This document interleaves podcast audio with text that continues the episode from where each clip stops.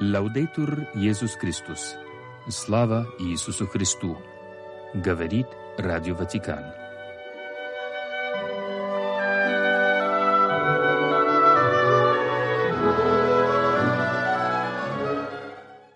Сегодня в католической церкви третье воскресенье Великого Поста. Благая весть, которую церковь проповедует на протяжении всей своей истории, это весть о распятом и воскресшем Иисусе Христе. Все богослужения Великого Поста направлены на празднование пасхальной тайны. Бог послал своего Сына, чтобы примирить с Ним все человечество, возродить нас в Нем к новой жизни. Но иногда мы относимся ко многим вещам слишком легкомысленно. Иисус, сделав бич из веревок, выгнал из храма всех, также и овец, и волов, и деньги у миновщиков рассыпал, а столы их опрокинул. Сестры-братья, иногда религия представляет для нас ценность, не имеющую ничего общего с Божьей славой или святостью, которой все мы призваны. Итак, приближалась Пасха иудейская, Иисус пришел в Иерусалим, нашел, что в храме продавали волов, овец и голубей, и сидели меновщики денег. Приближается Пасха и для нас с вами. Литургия этого третьего воскресенья Великого Поста вновь объединяет нас с группой учеников, следовавших за Иисусом. Мы находимся в Иерусалимском храме, который израильтяне считали местом присутствия Бога. Это было большое пространство, куда люди приходили молиться и приносить жертвы Господу. Каждый должен был заплатить храмовый налог, который можно было заплатить только в местной валюте. Обменять ее можно было только в храмовых дворах.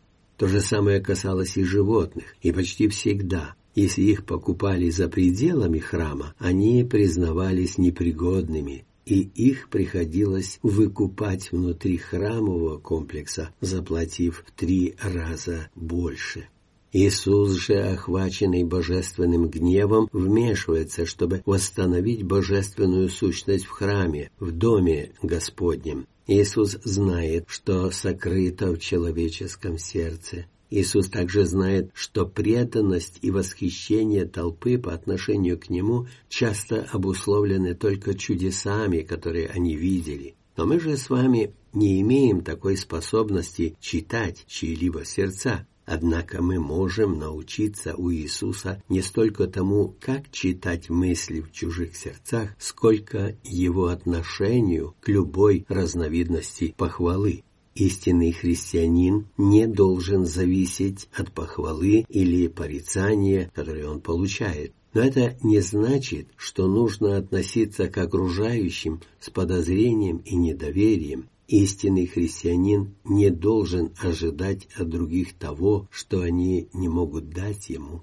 И было бы очень неправильно ставить свое душевное спокойствие в зависимость от того, что говорят или думают о нас другие. Сестры-братья, наша единственная забота должна заключаться в том, чтобы угодить Богу. И да будет так.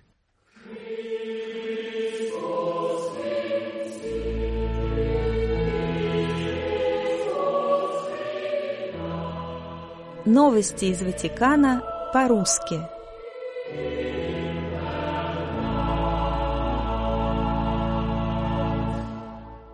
Утром второго марта канцлер Федеративной Республики Германии Олаф Шольц посетил Ватикан.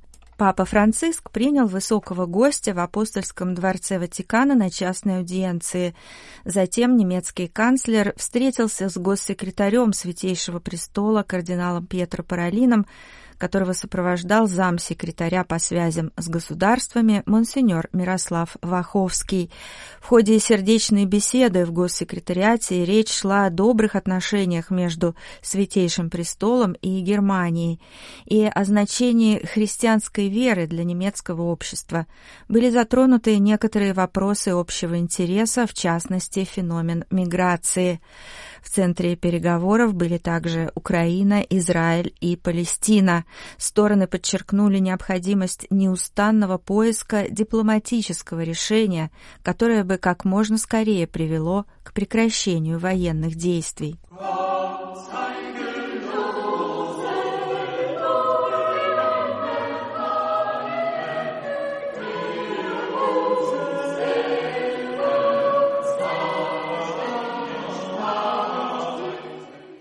Папа Франциск направил приветственное послание участникам Конгресса, который проходил в Мадриде под эгидой Епископской конференции Испании на тему «Церковь в сфере образования, присутствие и обязательства». Святейший Отец подчеркивает важность образовательной миссии Церкви. Воспитание – это акт надежды на изменение жизни людей и ценный вклад в обновление общества. Каждый человек имеет право на образование, и никого нельзя исключать из этого процесса. Однако сегодня многие дети и молодые люди страдают от отсутствия доступа к образованию, особенно в условиях угнетения, войны и насилия. Епископ Рима призывает испанских педагогов быть чувствительными к отверженным. Создание справедливых международных отношений и солидарность с нуждающимися должны проходить через сердца, умы и руки современных учащихся.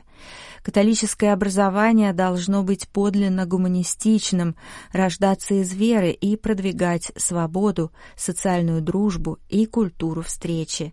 Присутствие церкви в образовательной сфере вносит ценный вклад в культурную самобытность Испании и обогащает Вселенскую Церковь, подчеркивает Святейший Отец. Образование – это единодушный труд, который всегда требует сотрудничества и единения. Никогда не работайте в одиночку, избегайте самореференции. В конце послания Папа Франциск благодарит и благословляет испанских преподавателей и наставников, заверяя в молитвах и призывая их продолжать быть ремесленниками мира.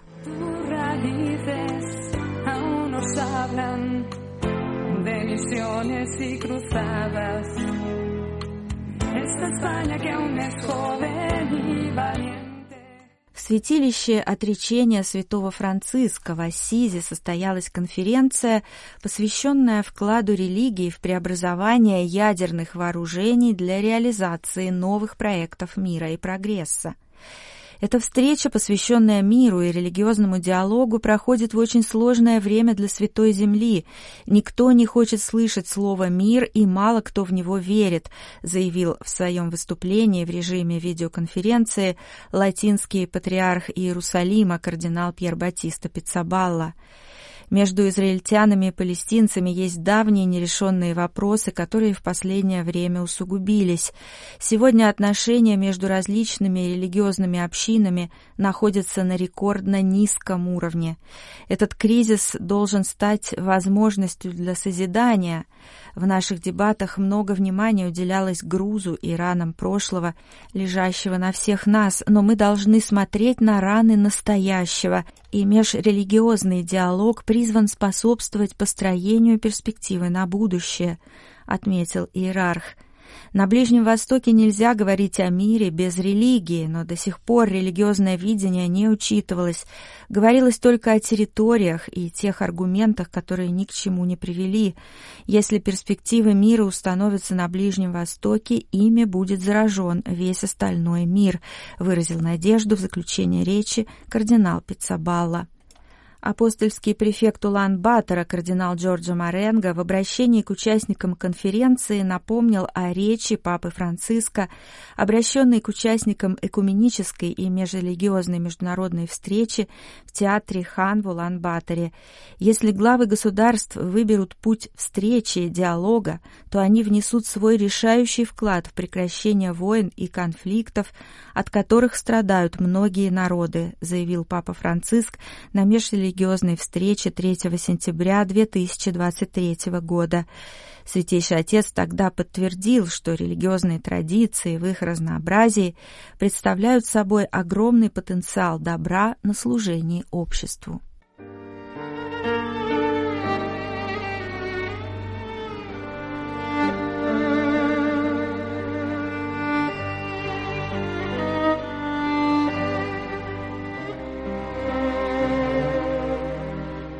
Сегодня Евангелие переносит нас в Иерусалим, когда приближалась Пасха иудейская. Иисус пришел в Иерусалим, нашел, что в храме продавали волов, овец, голубей, и сидели меновщики денег. И, сделав бич из веревок, Иисус выгнал из храма всех, также и овец, и волов, и деньги у меновщиков рассыпал, столы их опрокинул. И сказал продающим голубей: «Возьмите это отсюда, и дома отца моего не делайте домом торговли». При сем ученики его вспомнили, что написано: «Ревность по доме твоем снедает меня». Для лучшего понимания несколько слов о храме том. Так вот, храм состоял из дворов, ведущих к святому. Сперва был двор язычников, потом двор женщин, затем двор израильтян и, наконец, двор священников.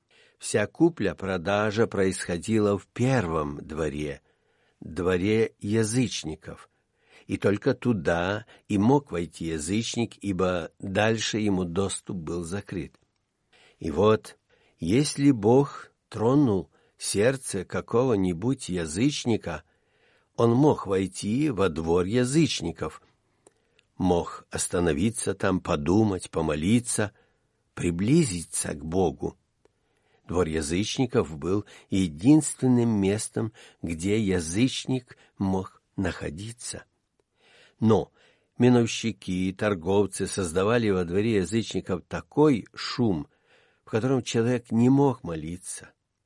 Мычание волов, блеяние овец, воркование голубей, крики торгующих, звон монет, наконец, все это делало этот двор местом, где ни один человек не мог молиться. Да посмотрите на любой базар, можно ли там молиться. И постановка дел таким образом исключала язычников из присутствия Бога. Вполне возможно, что это побудило Иисуса действовать именно так, ведь люди, искавшие Бога, были исключены из Его присутствия. Но помимо меновщиков денег там были еще и другие люди, были торговцы овцами, голубями. Очень часто посещение храма было связано с жертвоприношением, вот почему там были эти животные. И многие паломники хотели принести благодарственную жертву за благополучное путешествие в святой город. Кроме того, многие действия людей и события в их жизни были связаны с определенными жертвоприношениями. И потому может показаться естественным и удобным, что животных для жертвоприношений можно было купить во дворе храма. Это, может быть, было бы и неплохо, но закон требовал, чтобы вот это приносимое в жертву животное было без изъянов, без пороков. Храмовые власти назначали инспекторов для проверки подлежащих принесению в жертву животных. Специфическая санитарная служба. За проверку тоже полагалось платить. Само собой разумеется, там существовали определенные предубеждения, своего рода принципиальность. Если животное для жертвоприношения было куплено за пределами храма, его, скорее всего, забраковывали при осмотре. Вот, например, пара голубей, которая за пределами храма стоила, скажем, по нашим расценкам, один рубль, в храме стоила в двадцать раз больше. Это был явный грабеж бедных, скромных паломников, которых фактически шантажом принуждали покупать животных для жертвоприношения в храмовых лавках, если они хотели принести жертву. Это была вопиющая несправедливость, да еще усугубленная тем, что совершалась во имя истинной веры в Бога. Евангелист Иоанн тут же добавляет, что на самом деле Иисус говорил о храме своего тела, которое воскреснет после трехдневного пребывания в гробе.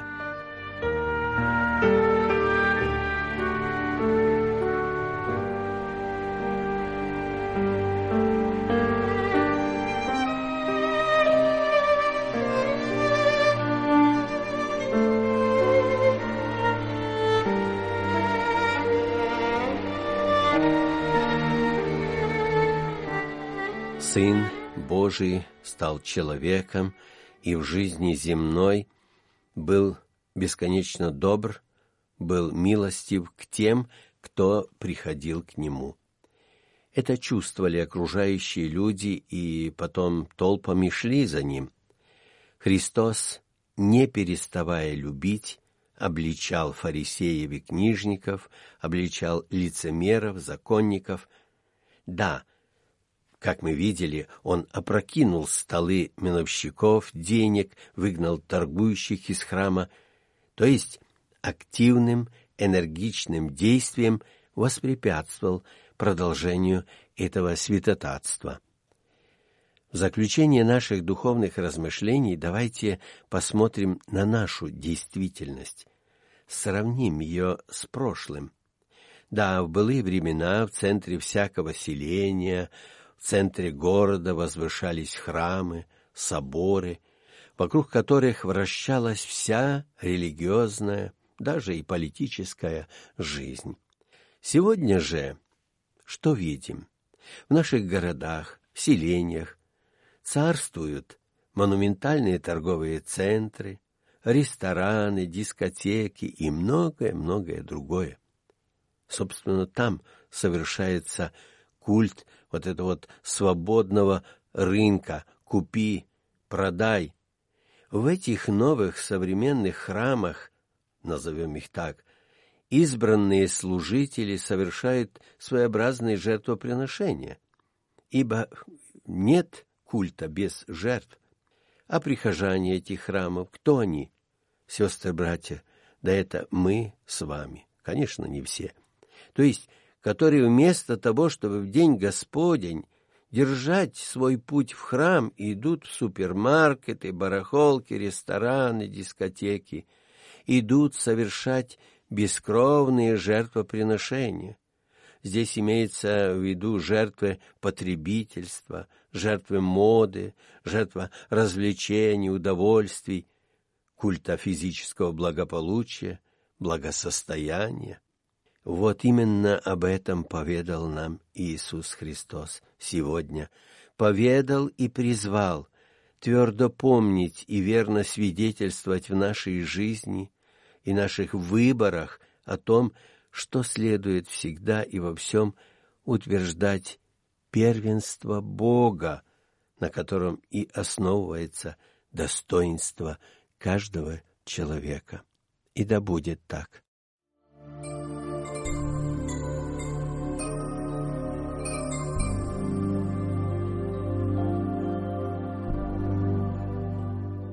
Напоминаем нашим слушателям, что за обновлениями Радио Ватикана и Ватикан Ньюс на русском языке теперь можно следить через два мобильных приложения – Радио Ватикана и Ватикан Ньюс.